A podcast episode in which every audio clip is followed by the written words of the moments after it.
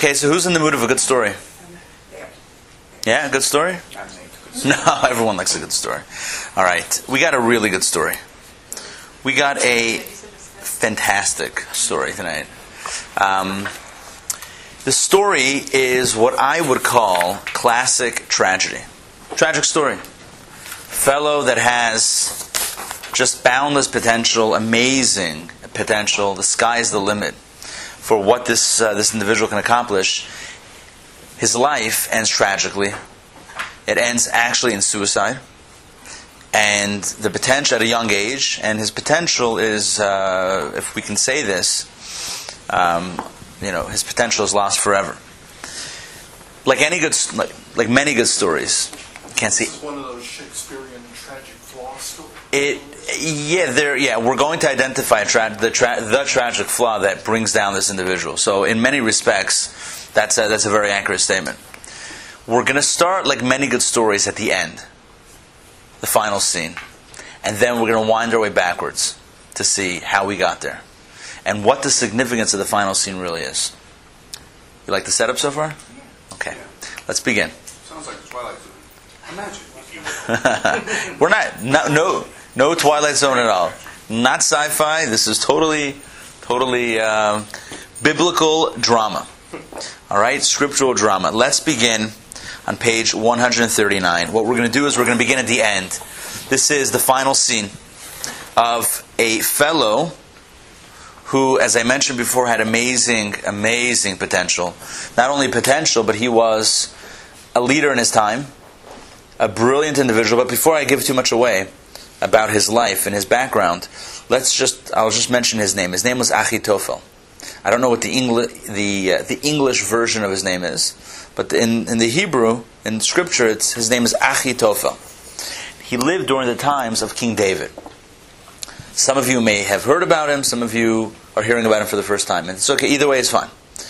Here is the last scene of Achitophel's life before he takes his life.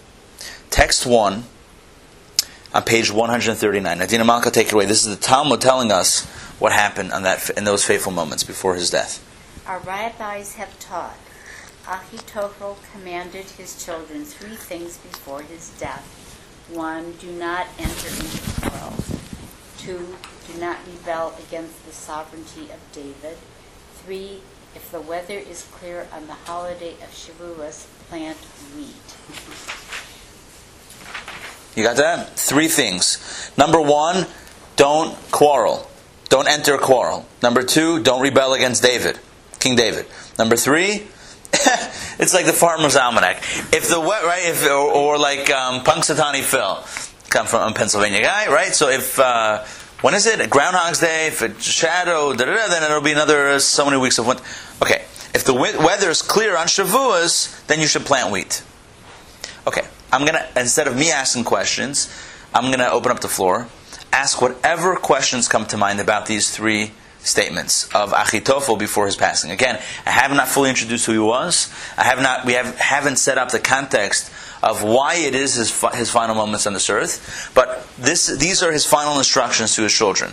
And and and if we can foreshadow this a little bit without giving away too much, if we understand this fellow Achitophel to be a tremendous tremendous individual that has amazing potential and amazing talent, and yet has a tragic flaw, we can perhaps understand that he is trying to instruct his family to avoid the flaw that is bringing him down in this very moment. But with that in mind, let's ask some basic questions on his three statements. Anybody? Yeah. So it doesn't seem that the three have the same weight.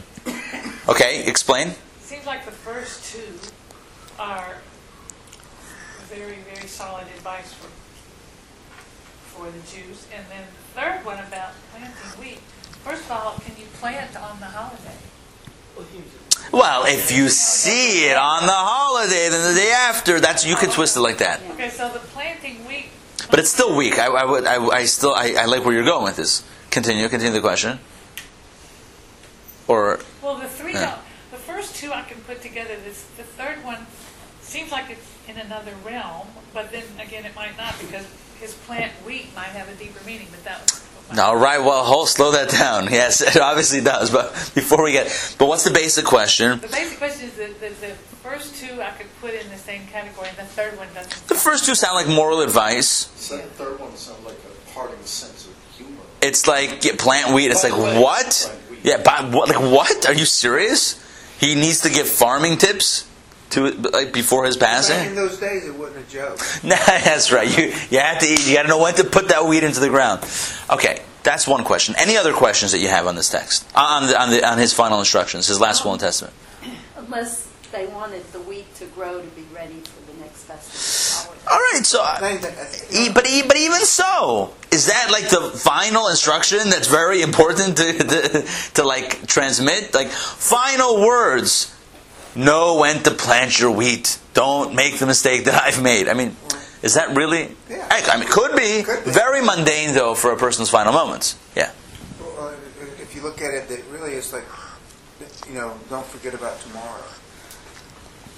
I mean, Okay, I hear you. Oh, I hear you. so don't forget to plan. It goes into context with the other other statements. I hear you. I hear that. I hear that. We're going to take a different angle when we when we explore a deeper level. But I, but I like but I like that. I hear what you're saying. Anybody have a question about the first two? Because we're focusing on the third. The third is the obvious. Like that's the one of them is not like the other. Whatever that song was, right? This is certainly that number three certainly does not fit in. Any questions about one and two? Yeah. Well, you, you gave a hint that maybe that's something he did that he found out he shouldn't have done. That Yep. he quarreled or he maybe questioned the sovereignty of David. Yeah, yeah. We'll, we'll, and we'll see how that plays out. But any question about number one and any question about number one and two? You're giving an answer. Any questions about one and two? Is one and two okay? Are one and two okay? They, they seem to be okay. Here's here's my question. If you're not entering a quarrel, you're not rebelling. Once you have your first instruction, do not enter into quarrels, then automatically, number two, you're not going to rebel against the sovereignty of David. What do you need both? I, okay, I know that that's nitpicking, but really, his point could be don't enter conflict. And then, if you're not entering conflict with anybody, you're not rebelling against the king and entering in conflict and trying to overthrow the, the monarchy. I mean, that's also a conflict that you shouldn't be entering into. You're not, Correct? You're stealing wheat from the king and then arguing about it. Yeah, let's hold the week for a second. Let's just hold on to the week. Yeah. Is it, um, do not enter into quarrels? Is he talking about don't get into a quarrel with somebody or don't get into somebody else's quarrel? That's and that's a very good question. I like it. The original is al tihiyu which to me more accurately translates: "Do not be a quarreler. Do not be one that engages in quarrel, not enters into." I, I know the translation sounds like you're don't step into a pre-existing quarrel. Like we we, we had the pre-Passover class about the the Chad Gadya with the dog and the cat, and he's biting the cat because the cat ate the the, the kid and who are you to enter into the quarrel that's not yours that to me in the original in the Talmud al tiyu b'machlokas it doesn't say al doesn't say don't enter. The the means don't be b'machlokas in quarrel. Don't be in quarrel in state of quarrel. As opposed to don't enter into quarrel at the way it's translated here. So I think it's it's somewhat of a of a mistranslation or that gives it perhaps a shading of inaccuracy but the deal is don't be a quarreler. Don't be in quarrel. Um, if so, you're not rebelling either. That's that's my question.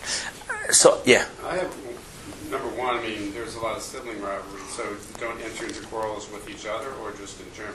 in ge- sounds like in general. Sounds like this is general advice to his family, to his kids. I- so I, I want to crystallize the questions like this. Number one, if we have the first question that we're gonna, and all these questions will be answered throughout the lesson. The first question that we're asking is, if you have the instruction not to enter into quarrels, what do you need the instruction not to rebel against David? We get it. You're not entering quarrels, no conflict, no rebellion. It's the same thing. Number two, what is the significance of planting wheat if the weather is clear on Shavuos? First of all, what's the connection between clear weather on Shavuos and planting wheat? Number two, why is any of that so important to leave as a last will and testament? You could leave that before your final instructions. Why is that like the penultimate instruction before before his passing? It, it doesn't really make a lot of sense. And number three, huh? It tastes like forgot. Yeah, but why? And the third question is, you know, and this is it's not really a question, but more of a of something that's driving us toward um, understanding it in certain context. Achitophel, as we'll see soon, was a brilliant human being, a brilliant human, human being who was uh, with a, a, a brilliant man. And Achitophel, if he is giving three gems of insight before his passing, then you can be sure that they are indeed that they can be indeed classified as gems. So pass down, please. Um, and so, if these are his final instructions, then there's got to be a deeper significance. It can't just be about not quarreling and not rebelling and planting wheat. There's got to be something much more significant than that to the instructions that he's giving his family. So we began. So we're beginning this story at the end of the story, the end of Achitophel's life, right before his tragic death, analyzing his three instructions to his children. We've asked several questions, and now what we're going to do is, I'm gonna, Adam, I'm going to get your question in right now. But now what we're going to do is just to just to kind of uh, give you a prelude to what, what the next part of the part of part of the class is. We're going to be going back and understanding who Achitophel was. What was his story? What was his history? What was the context? And why was he dying? Why was he about to take his life more accurately? And, uh, and, and once we understand that, we can perhaps understand a little bit better what, why he said these three instructions as his final words. Adam. Can we figure at least that this has something to do with the holiday? Uh, yes, yes. Which is why, by the way, we're studying it now. Something to do with The holiday of Shavuos. Yeah, it, it certainly has something to do with Shavuos. Mentioned. Yeah, for sure. That's and again, as I just said, that's why we're that's why we're studying this story this week. It's not related to the parasha, to the Torah portion of Naso. It's not related to the portion. It's related to Shavuos. Shavuos is mentioned. We're going to see soon the significance between Shavuos and planting wheat, because again, it sounds completely random. Okay, these are the three. These are the three statements of Achitophel. We've asked three questions on the statements. Now, on his last will and testament, now we need to understand. We need to go back to the beginning. Who was he? Achitophel was born in a suburb of Jerusalem, and he lived in the times of King David. King David lived about a thousand years before the turn before our common era. So, if in the English secular calendar we're in the year 2012, so King David lived between like 1040 and 970, between basically around a thousand years before our common era. So, figure we're dealing with an era that dates back about 3,000 years. Achitophel is known in his generation to be the absolute most brilliant person. He is the most brilliant Torah scholar. He is the most brilliant advisor. He's advisor. He's an advisor to kings and to ministers. When anybody is looking for advice, whether it's Torah advice or military advice, he is the go-to guy. If you need something that requires brain brain power, crunching information, giving you a good a good plan, a good, good strategy, Achitophel is your man. Achitophel is also the head of the Sanhedrin. He was the Nasi. You know what Nasi is? Nasi is the prince.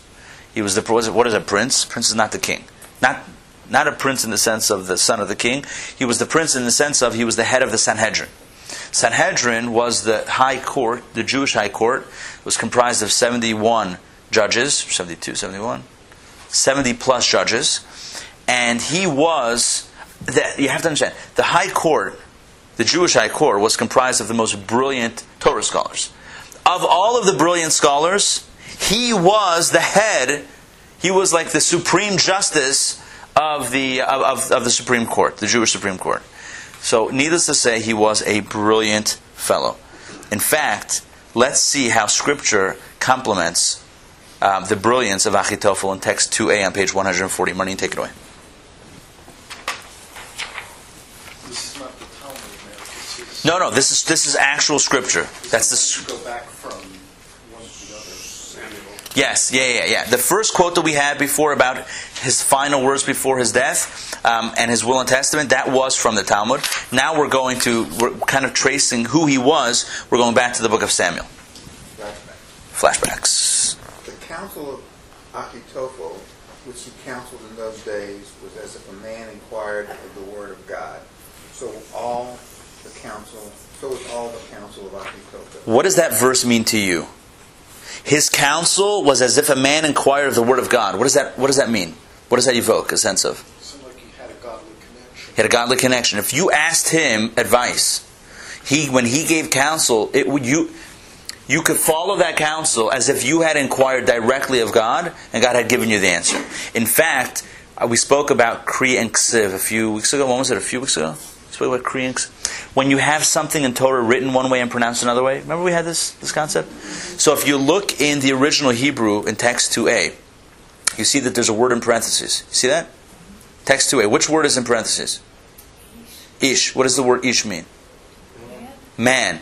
Do you know why it's in parentheses? Because it's not there in the original.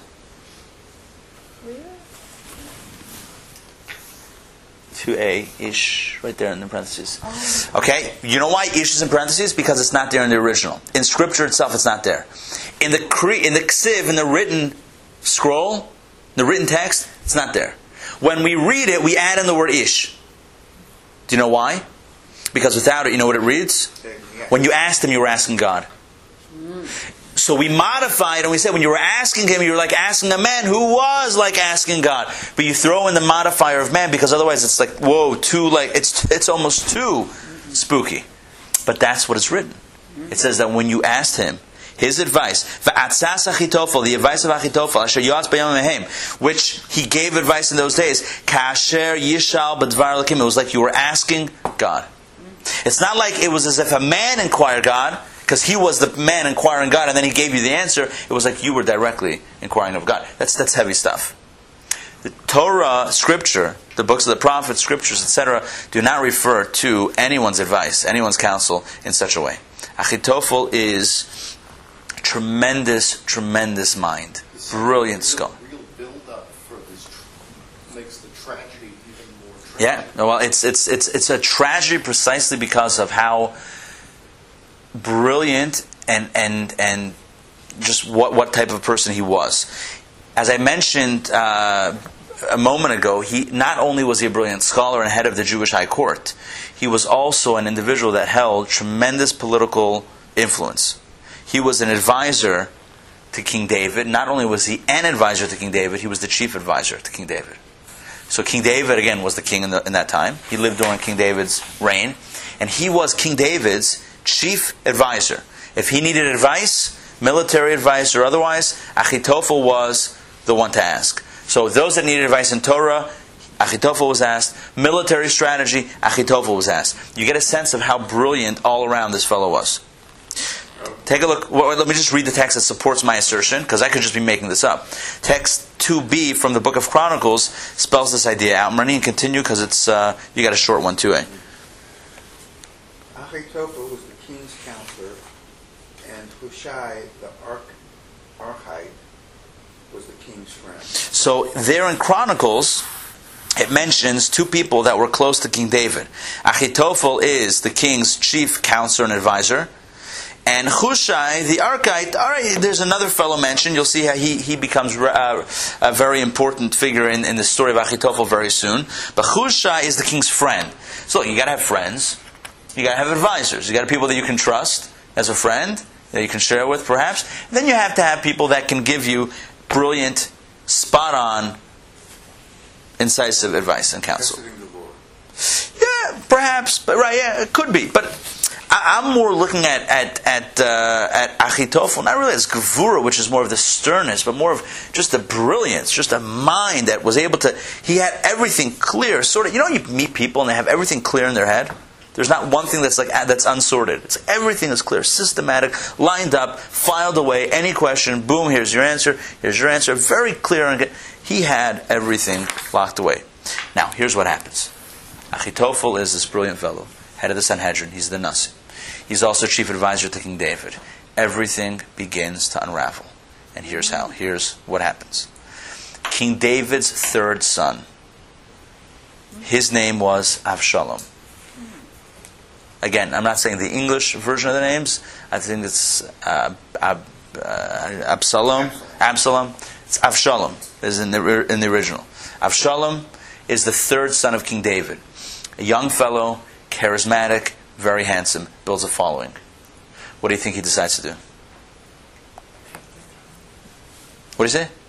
Take the- Take the throne. Exactly. Not unlike your average game of chess. He's going right after the king, the queen, whatever. He's going right after the throne. Avshalom says to himself, That's it. I want this throne. My father's getting older. My father's the old generation. He's on his way out. So again, we're talking about Avshalom right now.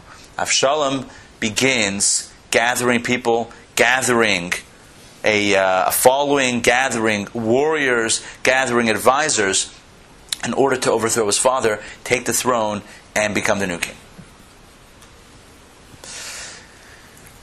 What happens next? Achitophel, the chief advisor to King David, jumps ship and switches teams.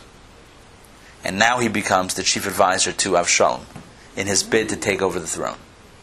And all of the commentators are asking the question. What's the question that they're asking? Why did he jump ship? You have a fellow who's brilliant Torah scholar, chief advisor to King David, and suddenly his third son, not Solomon, Avshalom, there's a handsome and charismatic fellow. Why is he jumping ship? Achitophel, I hope all the names are clear. Avshalom is the son, Achitophel is the advisor. Achitophel is now jumping ship from Team David to Team Avshalom. Why? So, what, why do you think? If I ask you, Said he had a hatred, where? the great hatred. Okay, well, that, uh, that's going to be our second answer. There's an answer before that it's not in the text. Various commentaries and midrashim and the ta- ha- give us insight into what happens behind the scenes here.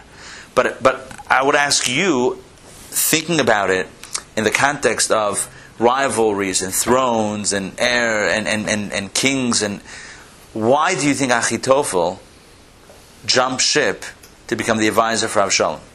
Think deviously. To have more power, You can manipulate Avshalom. Manipulate Avshalom to you know, to do, to- so you have control. You're not thinking evil enough. A woman thing? No, no, no. Power's in. No, Women? I'm going to give it away. What did he want to become himself? King. That's it. I knew I would give it away. Oh, He, according to the Talmud Yerushalmi, the Jerusalem Talmud, according to the Midrashim, he wanted to become king. So he says, you know how this is going to happen? We get the infighting to happen. We get the son to try to, to fight against the father. Through this war, everyone's going to, it's going to be all chaos. And I'll be the one that kind of rises to the top and takes it. step into the vacuum. Step into the vacuum. While they're killing each other, so he's all about Avshalom fighting the father, fathering, uh, fi- fighting King David, because so long as they're fighting, he now has an entryway. If they kill each other, if their armies kill each other, boom, vacuum, void of uh, vacuum of power, and he can step into the vacuum. Make sense? It gets even better. What makes him figure that it's going to work that way? He was a brilliant man. This was his strategy. He he didn't. This was not by gut. This was by this was by strategy. And by the way, as the story progresses, you'll see that he was actually right, and it would have worked if not for some, not everything we can plan. But we'll see soon how what what happens. Before we get there, one more one more detail. Our sages tell us that in addition to his brilliance of in Torah wisdom and in military uh, strategy, Achitophel was also an astrologist. He practiced astrology, which is understanding or deciphering the position of the planets, of the stars and the suns, in order to figure out how that's going to influence earthly uh, affairs. He sees in the stars that he is destined to be king. He sees that his destiny, there's genetic destiny for royalty with him. And so he says, Let me make this happen. How am I going to make this happen? Turn, help the son, fight the father, and in that vacuum, in that chaos, in that in that struggle for the for the throne, for the crown, I'm gonna I'll have my opportunity. Our sages tell us, similar to Pharaoh, he saw, but he didn't know what he was seeing. You know, Pharaoh saw that Moses would be killed by water. So he threw, he decreed that all the Jewish boys be thrown into the Nile River. Moses eventually, his downfall eventually came through hitting the rock, which produced water instead of speaking to the rock. So Moses' downfall did happen through water. Moses was the savior, that was the, the savior of the Jewish people. I mean, God obviously, but he was the leader, and his downfall did come through water. But Pharaoh misinterpreted what he saw, regarding the water, it wasn't the water of the Nile; it was the water of the rock. The same thing is true with regard to Achitophel. He saw that there was royalty in his blood, but it wasn't meant to be him. Do you know who it was meant to be? This is a very important detail. His great grandson. You know who his great grandson was? King Solomon. His granddaughter, this adds another layer to the story, which is going to be very important soon. Achitophel's granddaughter is none other than Bathsheba. Listen again. Achitophel is the advisor to King David. His son's daughter is Bathsheba, the woman who David sees and takes a liking to, has her husband sent to the front where he dies, then she becomes available, he marries her, and their son is King Solomon. Is Solomon who would, who would ultimately inherit David's throne. So what do we have here? We have a few things. But let's get back to, to Yes. Oh, this is this is it's only starting. Now, understand understand understand before we move further. Understand that his vision, his astrological vision was such that he saw royalty in his blood. But again, he saw, but he didn't see accurately. He saw something, and he j- jumped to a conclusion and said, "Oh, I need to pit these two against each other so I could be." It wasn't meant to be you, Achitophel. It was your grand, your your your granddaughter's son, Bathsheba's son Solomon, who would become royalty. So he misinterpreted, and that, but that's why he was. The question we ask is, why did he jump ship? Why did he join team Avshalom? Because he wanted that that infighting. He wanted that that that that fighting so that there would be a clash of the titans so that he could rise. Now, here's a second reason the Radak gives. Radak, David Kimchi. He writes, text number three. I'm going to paraphrase it, then we're going to read it inside. That there was another reason here, based on the same story that, that I just told, Bathsheba. His granddaughter's husband was a fellow named Uriah, Uriah Chiti. Uriah, what happened to him? He was a warrior. Uriah was married to Bathsheba. David sees Bathsheba. He wants to marry her. That's the PG version. Okay, he wants to marry her. Now, what happened? What he what he does is he sends off Uriah to the front, as I mentioned, and Uriah is killed. According to the Radak, grandfather Achitophel is so upset about David wrecking, meddling into his granddaughter's family and marriage, and sending his grand. Is there a possibility a grandson-in-law? Yeah, to the front. Yeah, grandson-in-law, so to speak, to the front to meet his end. That he desires nothing more than to exact revenge against King David and to kill him with his own hands because of King David sending Bathsheba's husband, his granddaughter's husband, to the front so that he can marry her. Understand? This is make sense? Text number three. trying to take it away. 140. The great hatred that Ahithophel had toward David to the point that he suggested to Avshalom to kill him was because of the story with Bathsheba. Our sages said that Bathsheba was Ahithophel's granddaughter. And, and since the, she was his granddaughter, he was upset about what happened, what King David had done. He wanted revenge. So when Avshalom uh, begins this rebellion, he jumps right on it. Here's what happens. What happens is, let's get back to the rebellion. Avshalom builds a following, and they become so powerful, they become so intense that King David is actually fleeing Jerusalem. He has to run for his life because a revolt is happening. There's a coup in progress. And Avshalom, his third son, with Achitophel, the advisor, they are leading the charge. And so King David actually takes his men and he actually has to leave, run for his life out of Jerusalem. Here's how the scene is described in the book of uh, the book of Samuel. Text 4a. Take it away. Howard. David said to all his servants that, that were with him in Jerusalem, Arise and let us flee, for there will be no escape for us from Absalom. Go quickly, lest he hurry and overtake us, and bring upon us evil and smite the city with the edge of the swords.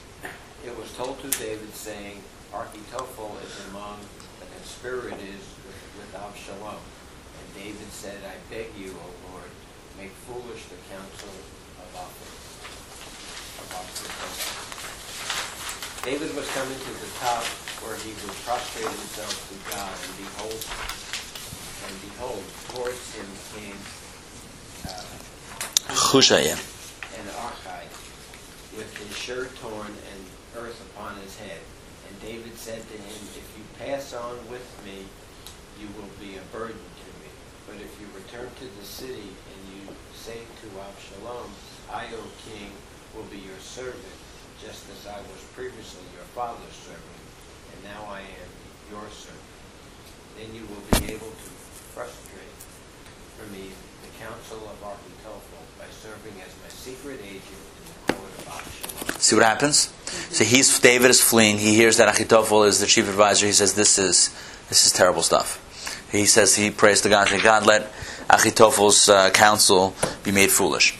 Then the next scene, the next thing you know, he's meeting Hushai the Archite. Archite. We know Hushai. Who's Hushai? His friend. His friend, right? We had that in text number 2b. Achitophel was the king's counselor, and Hushai the Archite was the king's friend. So now he meets his friend, and his friend is, his clothes are ripped and he has ashes on his head. What is he doing? Mourning. He's mourning. So King David's like, dude, we're trying to run away, and you're like all getting all like depressed and mourning state here. Listen, you're not going to do us any good. You're going to wear, you're going to just drag us down. You want to be useful? Go back and go pledge allegiance, feign allegiance, pretend that you're pledging allegiance to Avshalom. In the meantime, do whatever you can to frustrate their efforts to take me, take me out. That's what he says. You become a spy, secret agent. A That's it. agent? No, no, no, not a double agent. No, double agent is that if whatever. Anyway, so you become a secret spy, secret agent. Now, what? Okay, so it makes sense so far, and so and so it happens, and so it happens that um, uh, Hushai goes into the court of Avshalom, and he, or to, to where Avshalom is hanging out, and he says. I, I, I'm leaving your. I see that uh, your father is on his way out. I want to pledge my allegiance to you. I'm your faithful servant, just as I was faithful to your father. It's now. It's all you, and he trusts him. Let's step away from that for a second. Avshalom and Achitophel. Achitophel is now his chief advisor, and he's well renowned for his brilliance and, uh, and, and great advice. Achitophel gives two pieces of advice, two pieces of counsel to the upstart Avshalom. And here they are, text 4b. Um, Howard continue. Text 4b 142. Absalom said to Achitophel, Give yourself counsel what, what we shall do.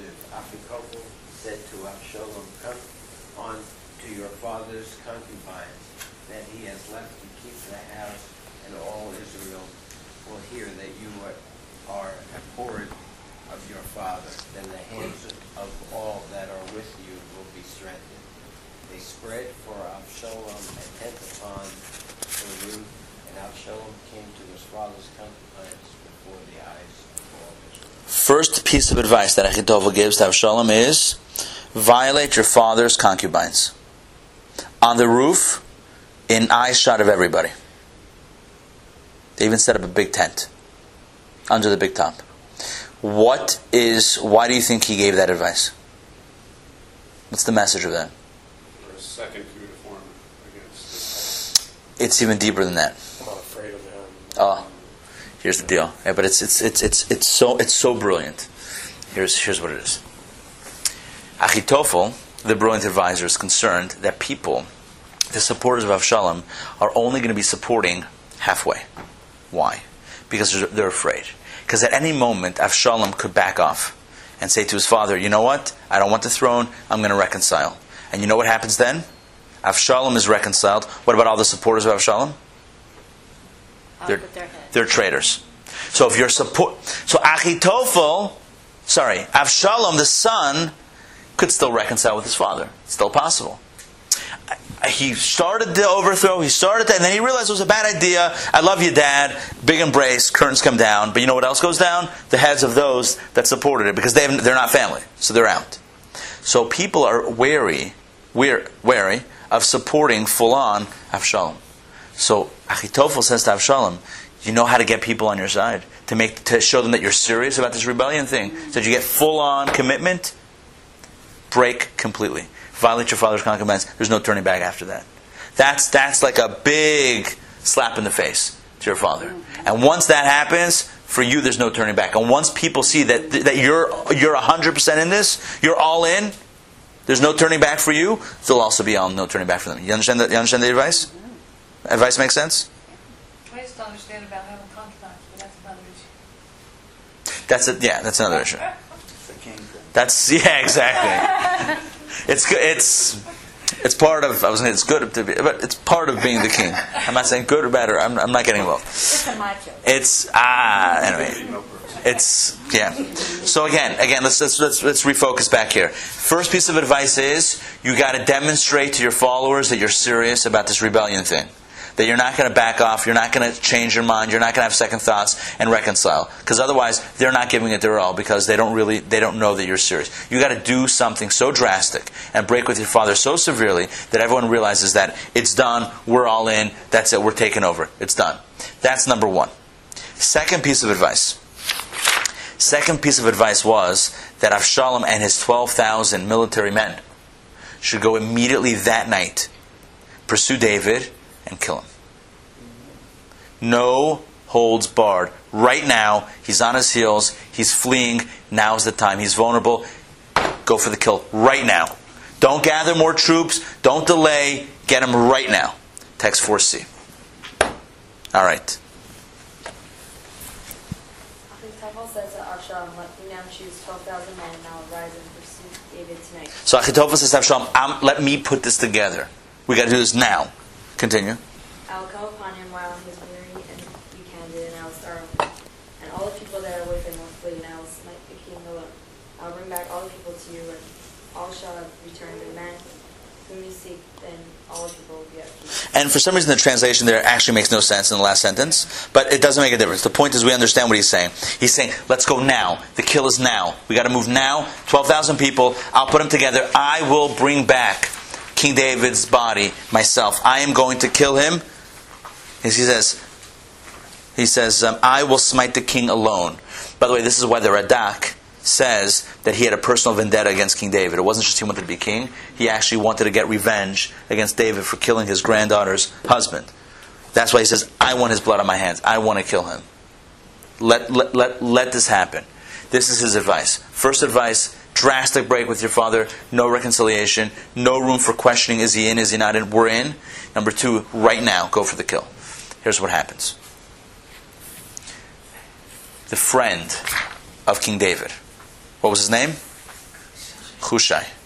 Hushai knows that King David is weak and weary, and he's on his heels.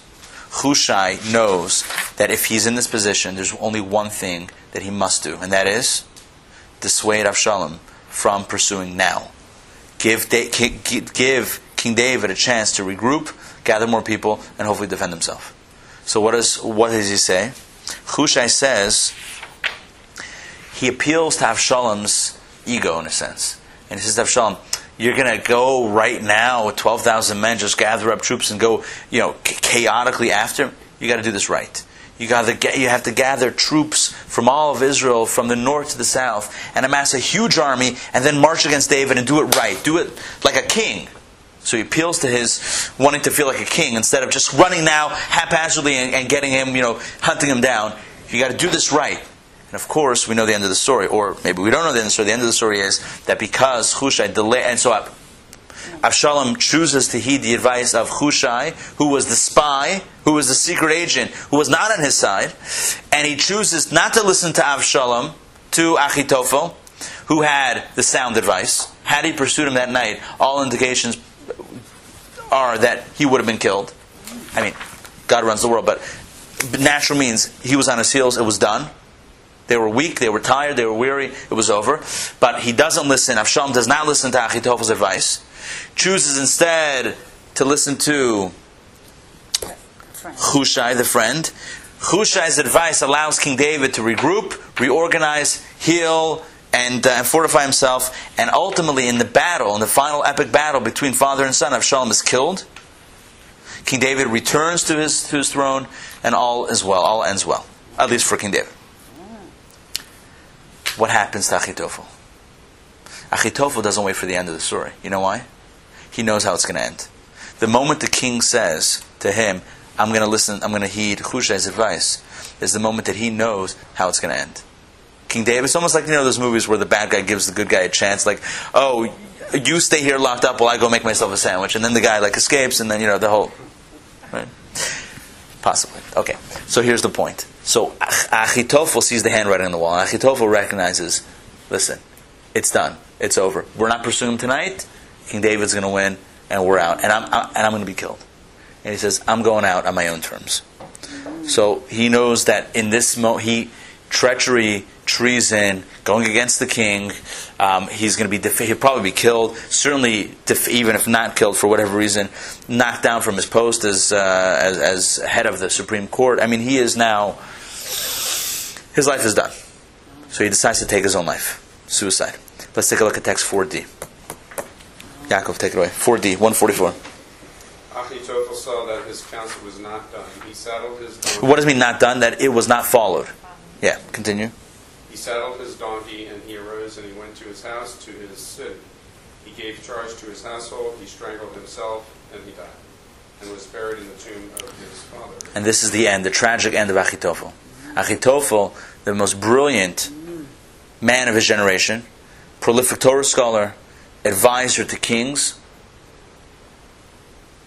who indeed was always right, seems, except for his choices. We could argue that his choices weren't, but he, his strategy was what seems to have been always right. He ends tragically taking his own life. But notice what Scripture says before he killed himself. What did he do?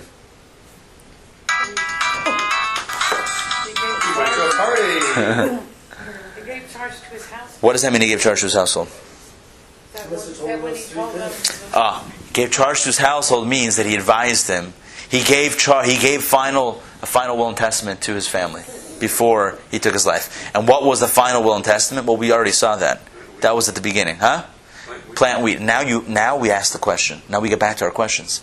Say, here you have this fellow who is in such a desperate moment, taking his own life. Who's seen everything that he's lived for come crashing down, and all of his latest ambitions, his all everything is gone.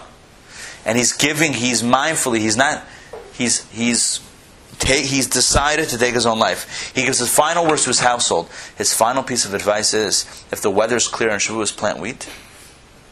It's ludicrous. The weather's clear on Shavuos, and never, you know, never go out of the house without SPF, you know, 15 at least or 30. I mean, come on. I mean, that's already good advice. I mean, it's health advice. Planting wheat. Now, which which piece of advice do we understand? Which he had three points that he told his children. Which one makes a lot of sense? Which one makes more sense? And don't rebel against the sovereignty. Don't mess with King David. Number two, piece of advice number two was do not rebel against the sovereignty of David. Well, we understand why he said that. Because that's why he's about to take his life, because he defected away from David. So he's like, don't mess with King David. Number one. Don't quarrel. Okay, it sounds redundant still. And then plant wheat. Let's understand this on a much deeper level. In Pirkei Avos, in Ethics of the Fathers, it says there are three crowns. Let's read these three crowns. CC, take away. Text 5, 145. Rabbi Shimon would say there are three crowns the crown of Torah, the crown of priesthood, and the crown of royalty. What this means is very simple. There are three areas in life that are worth pursuing. There are three crowns worth wearing in life. There are many pursuits that one could, ha- could have, could entertain.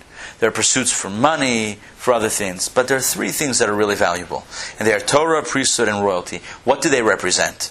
In perhaps more universal language. They represent three pursuits of honor. Number one, the pursuit of wisdom. Torah equals wisdom. Priesthood equals meaning and spirituality. And royalty equals influence and leadership. These are three noble ambitions to attain. Three crowns that are worthy of wearing. Attaining a stature of wisdom, it's a noble pursuit to be wise, to attain wisdom. It's a good, it's a good idea. To attain holy, uh, to attain meaning and spirituality in your life, absolutely a noble va- virtue. And to have influence on the world, also a noble value. Within each of these three pursuits, though, You can have it in a healthy way and an unhealthy way. Even though these are three areas that we refer to as crowns that are that sound like these, as I said, the way I'm referring to it, healthy, noble ambitions. Nonetheless, each has a dark side to it. There's a healthy side and there's a dark side. Much like anything in life, there's light and shadow, and life exists in the interplay between light and shadow. There exists within these three pursuits the light and the shadow, the good and the not so good, the good and the ugly. And the definition, the demarcation, that which flips the pursuit from a healthy place to an unhealthy place, from light to darkness, is one word. And that word is ego or self. At the moment that it becomes about self, the pursuit turns from being a noble pursuit to becoming a destructive pursuit. So the pursuit of wisdom is a noble pursuit. But the question is, what is, what is that pursuit predicated on? Is it predicated on self? Is it predicated on my wisdom, my va- and I'm going to uh, demonstrate clearly the down, soon the downfall of that approach. Is it based on self, or is it based on an acknowledgement of a higher wisdom, of something greater than oneself? The pursuit of meaning. Am I defining my meaning? Am I the arbiter, the sole arbiter, the one, the judge, jury, and executioner of what it means to have meaning and what that means? Is, is my ego driving this pursuit? Or am I ready to submit and to acknowledge something higher, a higher meaning that, that stands outside of myself? And the same thing is true with influence. Is influence about me? Or is it about a higher experience? Is influence, is leadership about me wanting to be the king?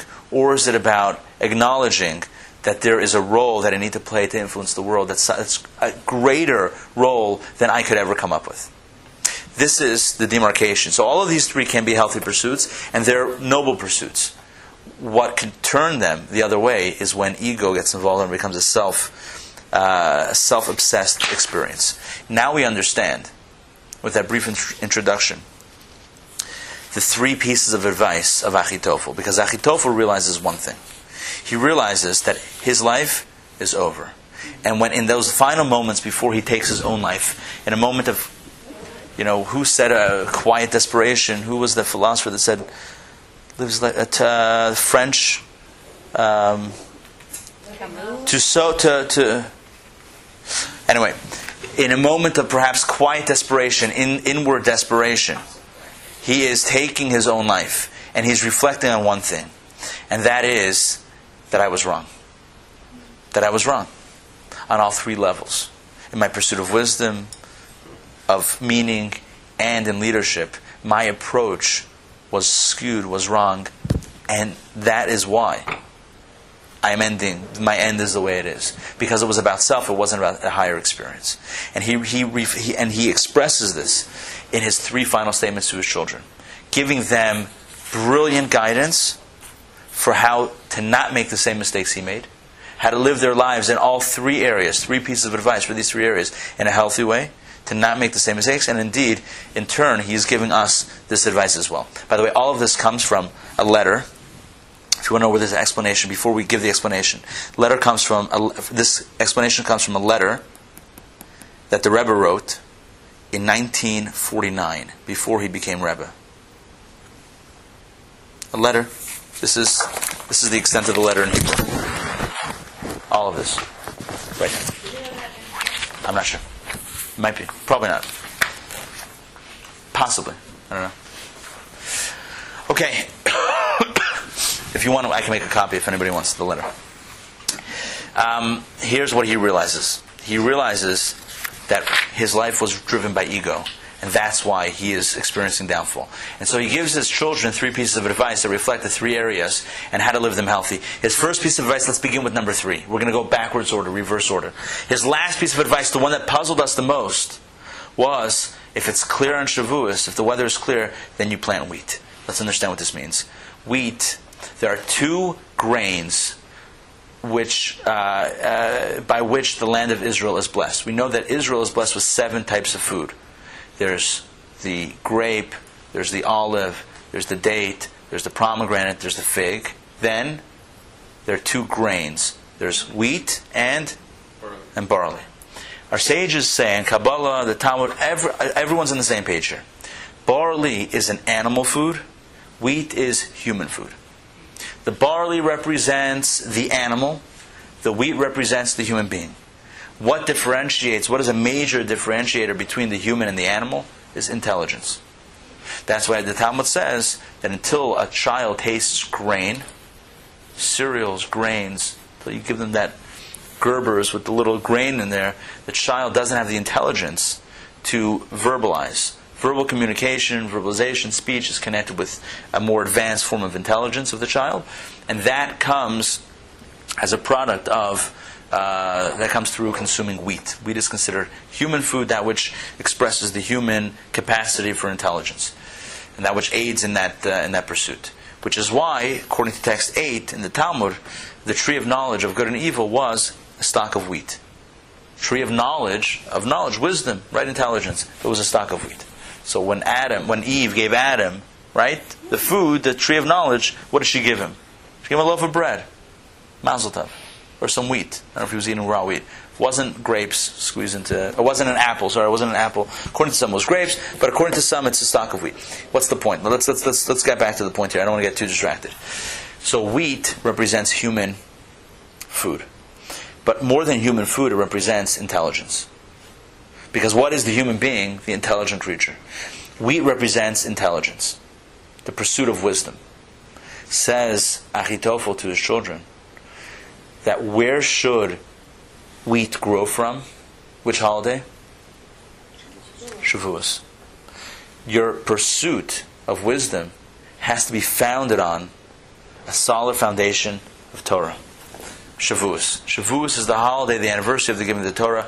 More importantly, our ability, our readiness to accept the Torah, to receive a higher wisdom, wisdom that is outside, that is greater, that completely transcends anything that we could attain on our own.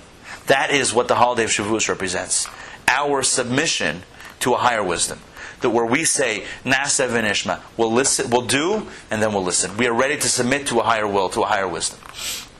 Says Achitophel to his children, my life I've lived, i am the wisest person. This is between the lines. I'm the wisest person alive. My counsel is sought by everybody by scholars, by lay people, by kings, by ministers. Everyone wants to know my advice. But in my mind, it's always been about me. I've been the sole arbiter, decisor of what is right and what is wrong. My wisdom was always predicated on ego, on self. And look where it got me.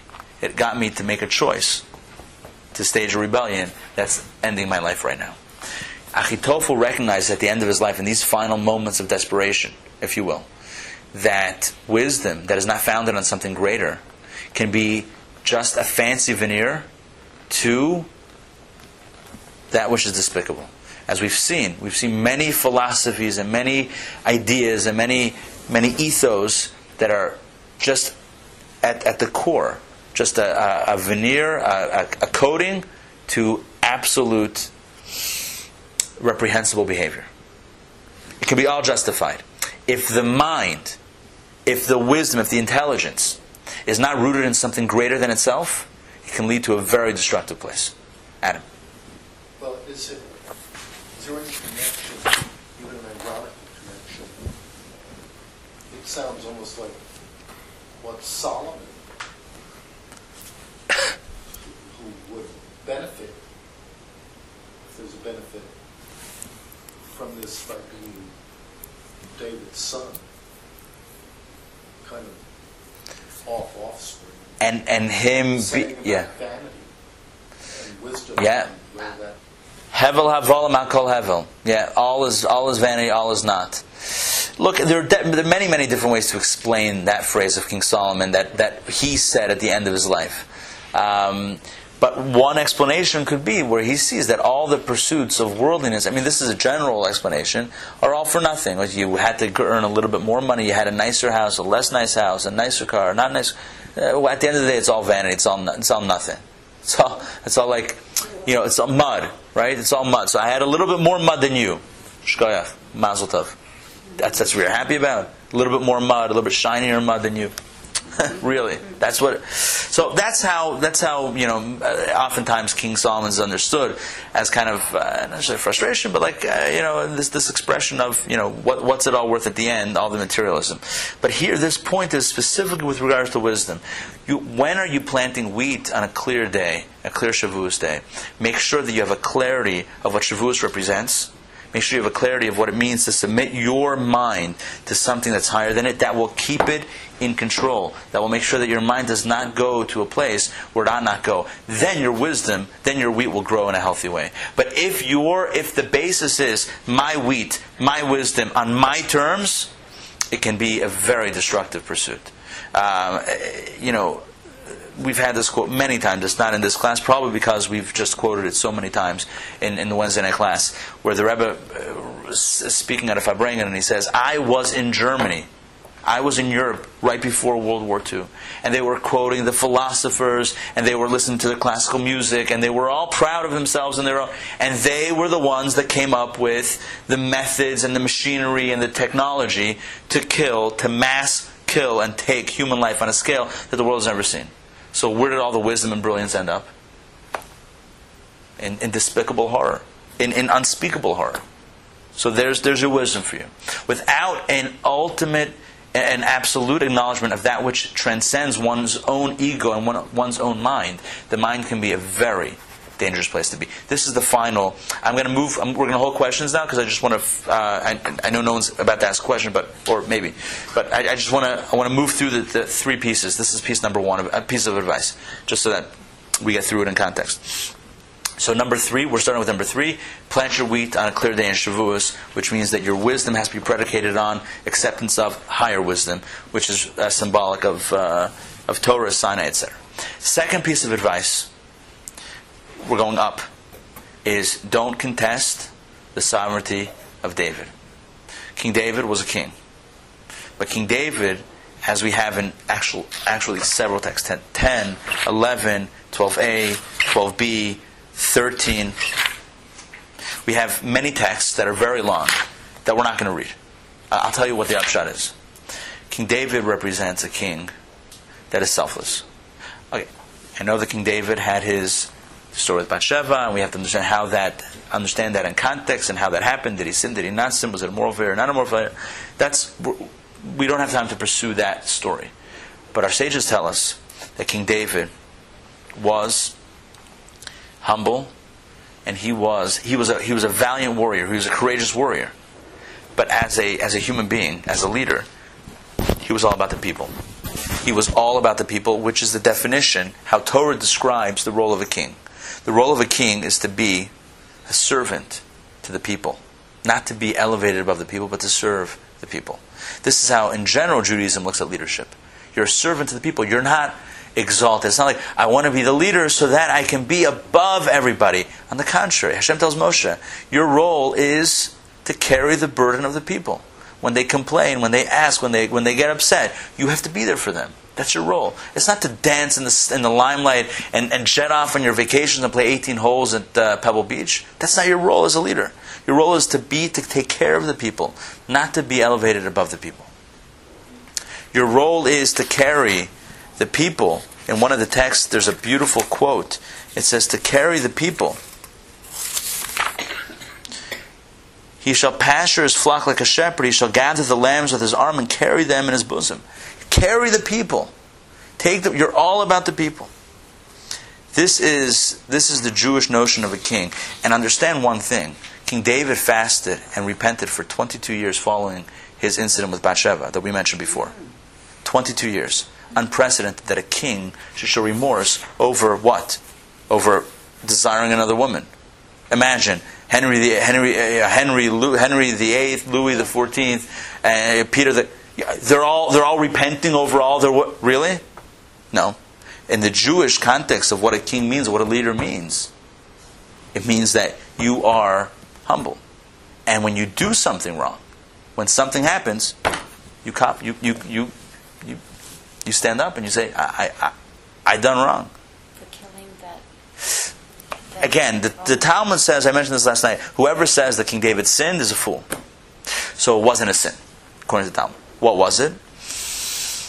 The, the, the, the prophet Nasan Navi, Nathan the prophet, takes him to task. Brings an analogy that King David said. He says uh, somebody killed somebody to get somebody uh, of somebody else's property. King David says that guy should be punished. He's like that guy's you. So certainly the, it seems clear that there was somewhat of a moral failure. Are we going to classify it as a sin? I don't know. I, again, I'm not. I, this is this is an elaborate discussion about what happened, what didn't happen, how can we understand it on his level, on our level. It's a it's a very long discussion. What we can understand, though, on a, on a basic level, is he repented for 22 years. Somebody says in the book of Psalms, my sins are before me constantly. He was constantly working on this, and, and here we have a model of a leader whose ego is not getting in the way, whose ego is not just driving him and blinding him to the realities of, of, of his role. The Jewish role of a king, 3,000 years ago, from, has always been about, you're about the people. This is the message that Avshalom didn't get. He wanted to be the king. He wanted to, why did he want to be the king? He wanted to be the king. So he says to his children, never contest the sovereignty of David. Don't forget that what. Absalom, the, the advisor. Sorry, Achitofel. I meant Achitofel. Achitofel, sorry. I misspoke. Achitofel desired to be the king. And he desired to be the king for the wrong reason. So Achitofel tells his sons, tells his children, not son, children before he passes away, never contest the sovereignty of David, i.e., the hidden message is don't seek leadership for the wrong reasons. Rather, seek it in the context of King David's leadership, which is all about humility and lack of ego. Because if you are trying to change the world for yourself, the world better watch out. Not in a good way. If you're, if you're, if you're driven by a higher goal, and I have a higher goal that's not about me, but I know that I can influence the world, make the world a better place. I have that. God has given me that ability to influence. Not, all of us are going to be a king. I don't, I don't think there are any applications for King of Israel that are open right now. If, if they're hiring, I'll, I'll be the first to let you know. But each of us has the ability to be an influencer and to be a leader in our own families, in our own sphere of influence, in our communities, and in our little corner of the world, our four cubits of the world. And the message is here recognize that you carry a higher torch. It's not just about you. If it's about you, it could be, it could be a very dangerous experience. It's about something higher, then, then, then we're on a good, good place. So the, the, king, the, the crown of royalty needs to be given to King David. Don't contest David, i.e., don't contest selflessness. Don't inject ego into the experience. And the final piece of advice, which is really the first piece of advice, the final one that we'll discuss, is where he tells his children, don't be quarrelers. Don't have machlokas. No quarreling. And that's a key word. Machlokas, machloket, quarrel. He said, right? Don't enter a quarrel. I said, that doesn't mean enter a quarrel. Don't be in a quarrel. Machloket is a, is a key word that is connected with what it says in Pirkei Avos, in Ethics of the Fathers. It says that there are some quarrels that are for the sake of heaven and some that are not for the sake of heaven. And a quarrel that was not for the sake of heaven was the rebellion, the revolt of Korach against Moses. It's discussed in the book of Numbers, the book of the, the book of the Torah that we're actually currently in, in the Torah portion of Korach, um, where he stages a mutiny to overthrow Moses and Aaron and the leadership. The, not unlike Achitofel, Avshalom in this case, he's trying to overthrow. What's he trying to do? So he says to Moses, "Why are you guys? Why are you and Aaron? You, you're the leader, and he's the high priest, and there's a whole hierarchy. Kulam kadosh. Everyone's holy. Text 14. You take the, the entire congregation is holy. Why? Who made you in charge of everything? In other words, in the pursuit of we're not talking about wisdom now. We're not talking about leadership. We're talking about meaning and spirituality. He's saying we're all spiritual. He's saying you, Moses, have an incorrect path. Your path is not right. I have the correct path. And the correct path is everyone's equal. Spiritually, everyone's at an equal level. You know, and he had a great idea. Equality for all, fantastic. Maybe ahead of his time on some level. But he was wrong. You know why he was wrong? Because God put Moses and Aaron in charge. And so if you have an idea of what it means to attain spirituality, but God says otherwise, you know what the message is? You're quarreling. This is a machlokas, she'ena l'shem shemayim. This is a quarrel that is not for the sake of heaven, and ein sofer l'skayim. It's not going to end well. And so he tells his children, don't be a quarreler, i.e., don't, in the pursuit of meaning and spirituality, don't contest God's path. Don't come up, you don't need to come up with your own path of connection. You already have a path. Hashem provides it for you, and follow that path.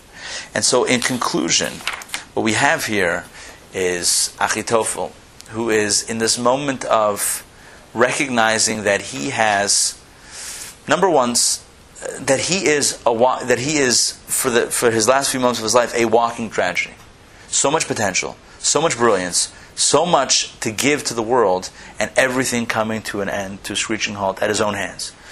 And so he's recognizing this this profound sense of of of misguidedness, and he's come to the conclusion that it all stems back to one one fatal error, and that is he got in the way. It was all about him. It was his wisdom was all about him. His leadership was all his, his leadership was all about him, and his pursuit of a spiritual path was all about him. And in life, Torah teaches us when we submit to something greater than ourselves, then we can truly attain greatness in wisdom and leadership and in meaning, spirituality. And we'll conclude with a story. There was once a father and a son who visited England, visited London, and they saw Big Ben. You know what Big Ben is? You know Big Ben. Yeah. No, the quarterback for the Steelers. So they saw Big Ben. And the son asked the father, Tell me, why is the clock so high? Hard to see. Everyone has to stretch your necks. So he thinks for a moment and listen to the answer that he gives. I don't think it's a real story, but it's a good story. Nonetheless, it doesn't have to be real to be good. He says to his son, If they put it too low, you know what would happen?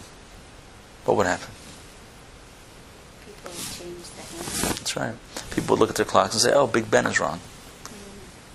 You put it high enough so that you adjust your clock to it.